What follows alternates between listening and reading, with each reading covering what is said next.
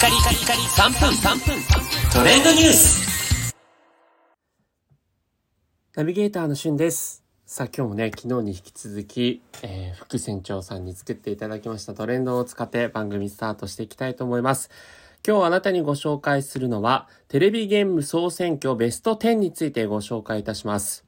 えこちらはですね、ゲーム好きの方がガチで選んだ過去に発売されたゲームの中、約5万人のね、人がね、投票したということなんですけれども、えーの中で人気作、ベスト、えー30、50とかですかね、発表、えーがあったんですが、その中でもベスト10のやつを発表していきたいと思います。えーまずは第10位がスーパーマリオブラザーズ3、第9位がファイナルファンタジー10、第8位がクロノトリガー、第7位が、えー大乱闘スマッシュブラザーズスペシャル。第6位、ドラゴンクエスト3、そして伝説へ。第5位がスプラトゥーン2。第4位が集まれ動物の森。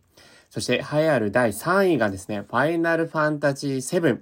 第2位がドラゴンクエスト5。天空の花嫁。そして、栄えある第1位となりましたのが、ゼルダの伝説ブレスオブザワイルドとなりました。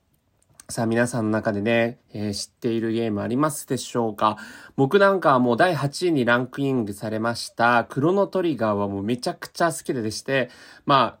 まあ、そう、すごいね、RPG やってるわけでもないんですけど、まあ、FF とか、ドラゴンクエストとか、こうね、有名なこう、RPG の中でも、こう、クロノトリガーはダントツ好きなゲームかなと思ってます。そして、栄えある第1位となりました、でゼルダの伝説、ブレスオブザワイルド。こちら、あの、スイッチで発売されたゲームなんですけれども、まあ、1位ということでですね、私スイッチ持っているんですが、ゼルダの伝説、一時期あの、すごく好きでやってたんですけど、やってなかったので、この度この1位の、えーランク、インしたのを見て買いました。で、早速やってるんですけども、めちゃくちゃ面白くてですね、ゲームがこんなに自由度高く、ゼルダの伝説の要素をこう踏まえてですね、楽しくできるゲームがあるのかというぐらい、今めちゃくちゃハマっております。えーそんなことで、えーこのね、10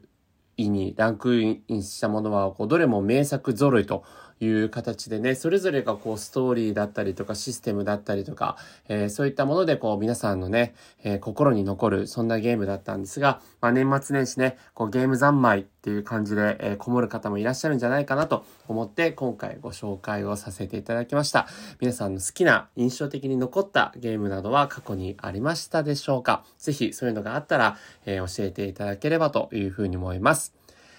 それではまたお会いしましょう。Have a nice day!